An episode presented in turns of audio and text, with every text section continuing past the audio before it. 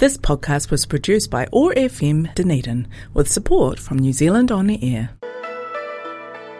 Tune in to K-Talk with the Korean Language and Cultural Society every second Tuesday night at 8.30 on OAR FM. We are your hosts, Jesse and Taylor. 안녕하세요. Join us for a celebration of Korean culture and music. You can find the podcasts of K-Talk at oar.org.nz. 환영합니다. 안녕하세요, 여러분. Kia ora and hello. It's so good to be back with you all again. It's been a little while. You're here with Taylor today, and our special guest this week is Kaylee. So, welcome, Kaylee. Hello. it's so nice to have you here. Could you introduce yourself for us, please? Uh, hi, I'm Kaylee. I'm 22 and I currently study history and classical studies at Vic and I'm from Wellington. Classical studies. I've never met anyone who studied that, and I done a couple of classics papers um, when I done my degree. That is so cool. How are you liking it? Um, it's pretty good. Like when I first started my degree, I actually had never done a classicals class in my life, so I was coming in fresh. But it's actually pretty interesting. You learn quite a bit. yeah, for sure. I feel like classics is like the origin of most things, you know? yeah, yeah, no, you learn about like all the old things and there's a lot of names that you can't pronounce, so it's great.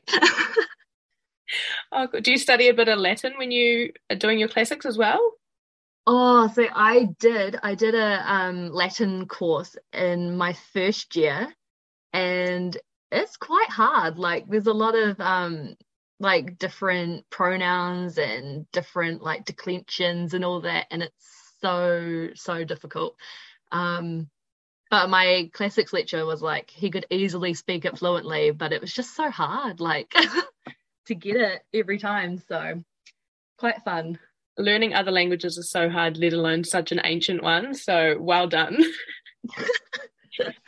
So are you you said you live in wellington. Are you from wellington? Have you been there your whole life yeah, so um, I'm originally from Upper Hutt, but most of the time I spend my life in Wellington. So, but I've been here all my life pretty much. So. Oh, cool. Um, so today I have invited Kaylee on to K Talk, and we are going to talk about all things K-pop. So I personally don't yet know a lot about K-pop, um, but Kaylee is a bit of a pro, I would say. Um, we were put in contact through a mutual friend, which was such a blessing. Um, so, how long have you been listening to K pop? Oh, so I first started listening probably when I was 17, so like five years ago. Um, yeah, it was a bit by mistake actually. Um, I was watching a music video and a random video of a K-pop group that was um on stage. It was like a compilation and they like fell over and um I happened to like the song that they were singing and I guess that kind of started it all really. it was your like first exposure to K-pop. What group was it? yeah. Um it was GFriend, I think. Yeah. So I think people would know who I'm talking about when I say the fall over concert because it went viral for quite a bit actually. You're gonna so to send it to me after the show. I need to see this video oh, now. yeah. um, so five years. So I would say you probably know quite a bit, and you've got some favorite K-pop bands. Yes, yes. so who are your favorite ones? Oh, I have to say I've been a fan of Red Velvet like since the beginning. Um, they're my alt group, I'd say. Um, definitely any group from SM, and I like Stray Kids as well. so I did a little bit of research. SM, that's a company, right? Yeah, yeah. So they're the top dog really in when it comes to K-pop agencies.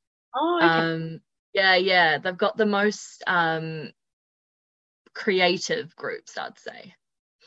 Oh my so Red Velvet is that their most popular group? Um, no, I mean all of them are like really popular, but the one that most people know is Girls' Generation. Oh, that's is that an older K-pop group, right? Yeah, yeah, they're like second generation. Oh yes, again, that is something I wasn't sure about. I saw that you have like different generations of K-pop. So can you like explain to me what that is?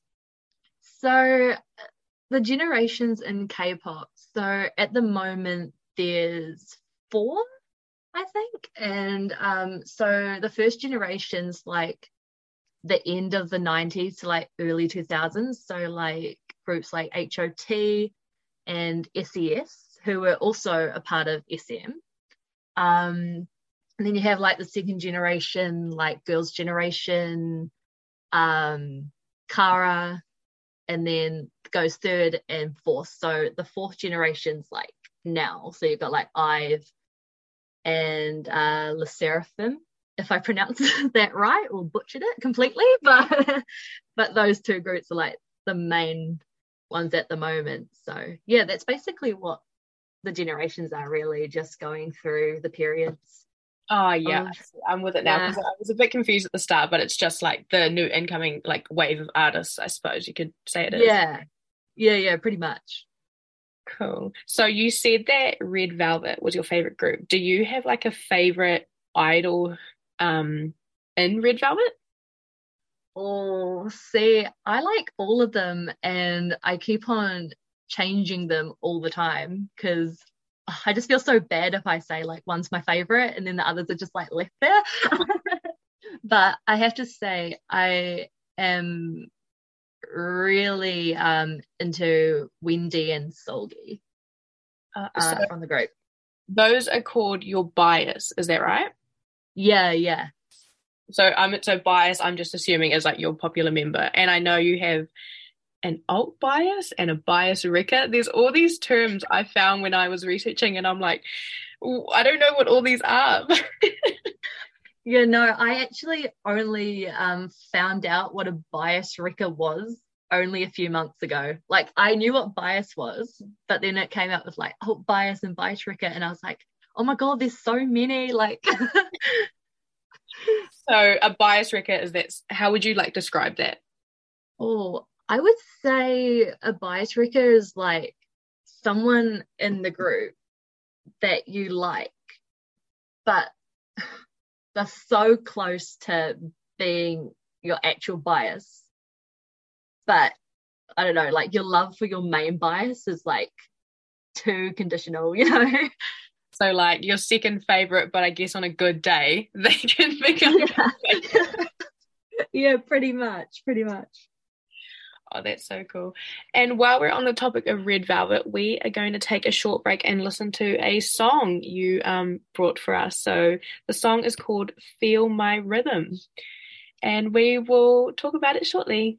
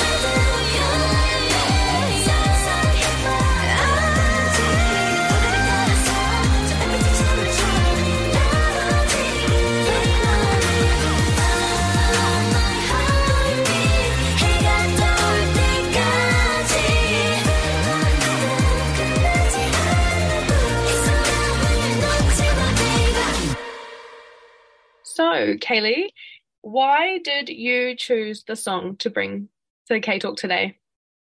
Well, technically, Red Velvet is low key having a comeback tonight. Um, so I thought that it would be of uh, good essence to bring them bring them onto the show. You're having a comeback tonight.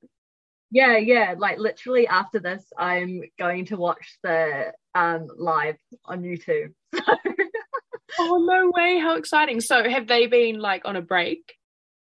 Um, so their last comeback was Feel My Rhythm. So that was in March. And so their new comeback is it's been like just a few months afterwards. So I see, I see how fitting it was for you to bring that yeah. Um, awesome. So I was wondering, do you listen to any other like types of Korean music? Do- Like, do you listen to Korean rap or anything like that? Oh, I I'm a real big fan of like the city pop genre, if Mm. you've heard of that. Um, so I listen to some of the old 80s Korean songs if like I try and find them on Spotify. Um, Oh no way, that's so cool. yeah, yeah, no, I'm really into 80s music in general, so it just like felt good to listen to like other countries' music from like the 80s. And it's actually just really relaxing. Sure. Like Korean has a lot of um trot genre. Um, do you have a favorite song like from the 80s? Oh, um, favorite artist perhaps that you tend to go back to? Oh, I listen to Kim Wan-sun a lot. Um, yeah, she was one of the biggest, I think, girl idols at the time, or one of the girl soloists at the end of the 80s, I think. Oh, that's so cool. And I understand it would be hard to find their music because it's not really on Spotify, which is the main, I think, like streaming platform we use in Yeah. So do you find it like on YouTube? Yeah, sometimes I just like find them on YouTube, um, or I'll be like watching a TikTok and they have like this random 80s sounding song, and I'll be like, oh, that sounds good. And I'll just try and find that way. Yeah, another way um, I find Korean music is I watch um, a lot of Korean dramas. So I listen to their OSTs if I really like a song. Uh, Oh, yes. do you have any like favorite Korean dramas or OSTs yourself that you listen to? Oh, um, I didn't really get into K dramas as much, though I did like um Hello My Twenties and oh, Reply 1988. I've heard I haven't watched either of those, but I have heard that they're very good and worth a watch. Oh yeah, yeah. I'm actually yeah, I'm watching uh the 1988 one at the moment. So I don't know too much about it, but it's good so far. it always shocked me because when I first started watching K dramas and when I'd finish, I would always like look up the actors. Um, and a lot of them are actually like K-pop idols who have transitioned into being actors. I didn't realize how common that was.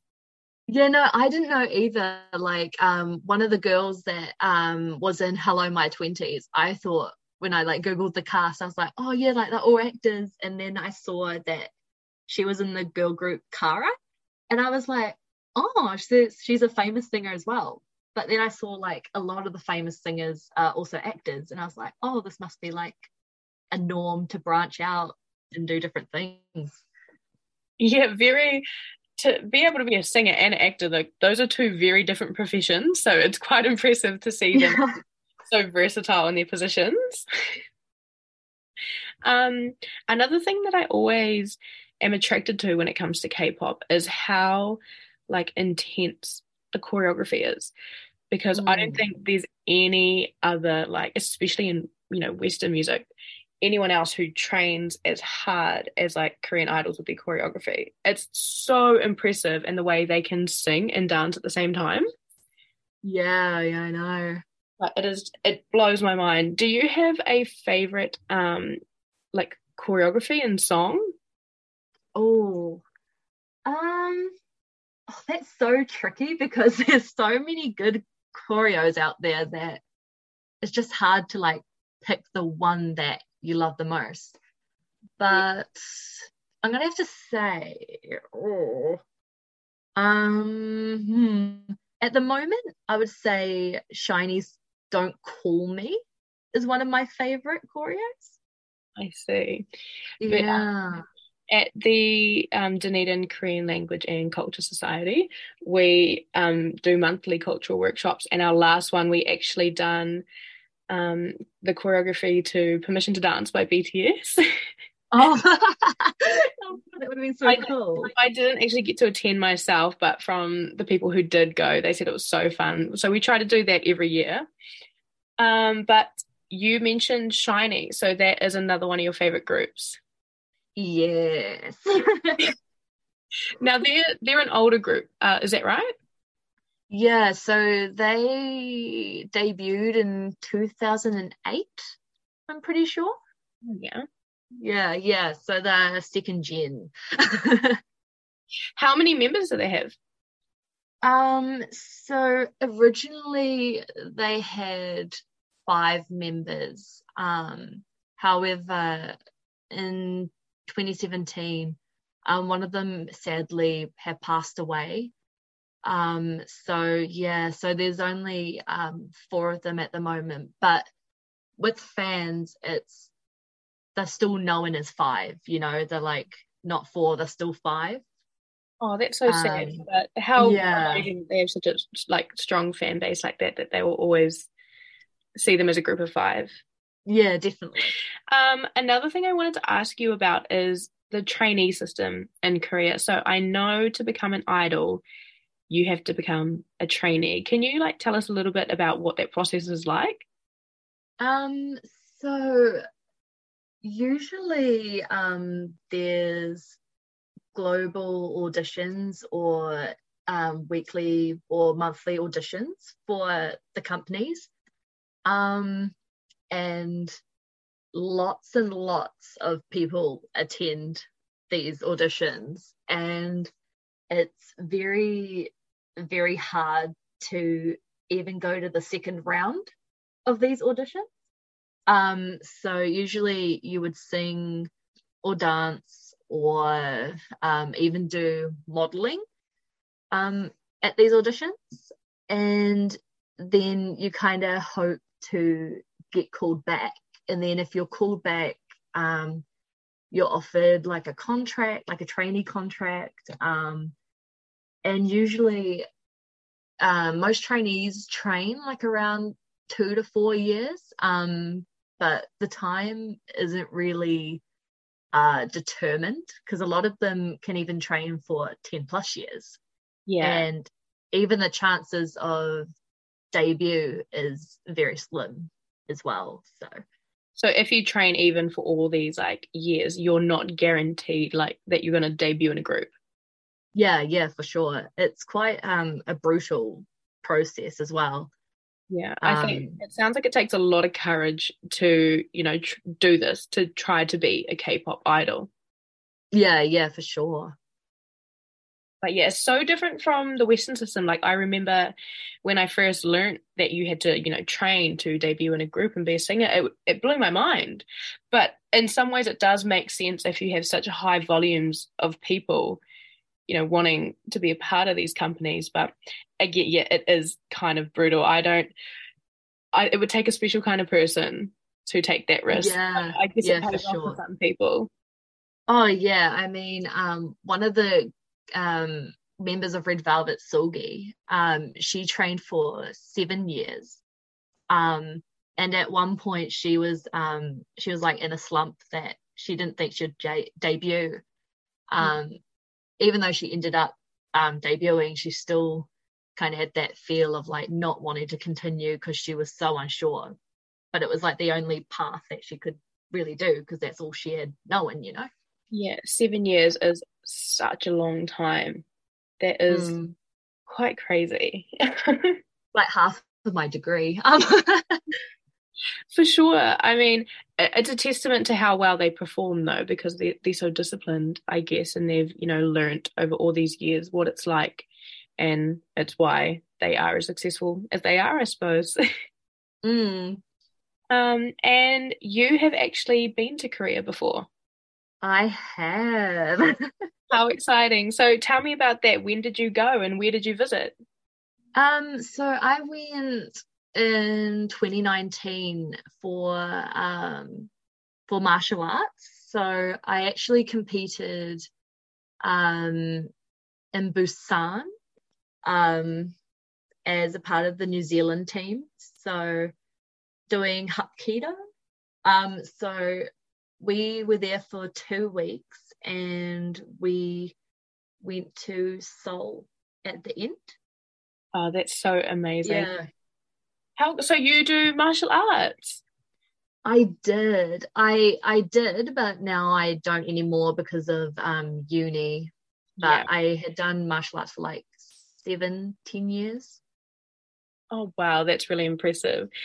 Um, what was like your best memory of the trip?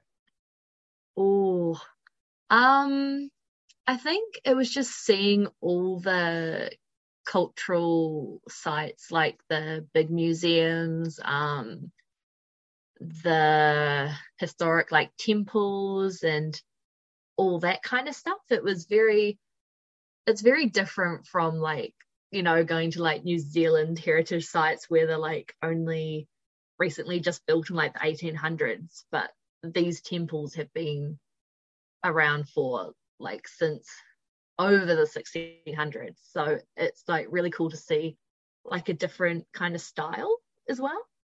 Yeah, for sure. I think that is what attracted me to learning about the Korean culture as well, is the deep history. Whereas obviously in New Zealand, we're a very new country. Um, our history is easily learnt, but you know, there's thousands of years um, that come with the history of Asian countries. I it fascinates me, and I have to be careful because I go in like a rabbit hole when I'm learning about this stuff. Oh, same. For sure.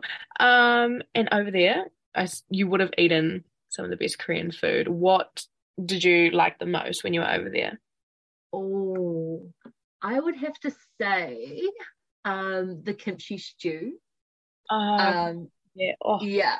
I have it each time I go out with my friends to like one of the Wellington Korean restaurants, but over there it was like so so good. yeah, for sure. Just a, a thousand times better. Oh yeah, for sure. Also the um oh the spicy like rice cake like tteokbokki. oh, Yeah, you cannot That's my- tteokbokki- like spicy tteokbokki for me at midnight when I'm having cravings. Just best. oh it's my absolute favorite thing in the world. Like so obsessed. Yeah. I still haven't been to Korea. My um Korean teacher told me the other day, he's like, you need to go for a visit. And I said, well, if you buy me a plane ticket, sir, I'll be on my way. no, it's definitely definitely worth going. It's it's such a different culture over there. Yeah. And I think that makes it like so special is that it's it's so different from New Zealand that like it just grows on you, you know? Sure. like I could stay there for like heaps of months afterwards.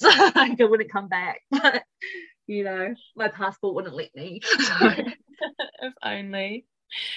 Oh, how amazing. Well, Kaylee, thank you so, so much for joining me today. I have definitely learnt a lot. And now there is a couple of groups that I'm going to go listen to from your recommendations. no, thank you for having me. It was a real pleasure to be on your show. For sure. Well, everyone, thank you for tuning in, and we will see you all in a couple of weeks. Goodbye. Kamsahamnida. Tune in to K-Talk with the Korean Language and Cultural Society every second Tuesday night at 8.30 on OAR FM. We are your hosts, Jesse and Taylor. 안녕하세요. Join us for a celebration of Korean culture and music. You can find the podcasts of K-Talk at oar.org.nz. 환영합니다. This podcast was produced by OAR FM Dunedin with support from New Zealand On Air.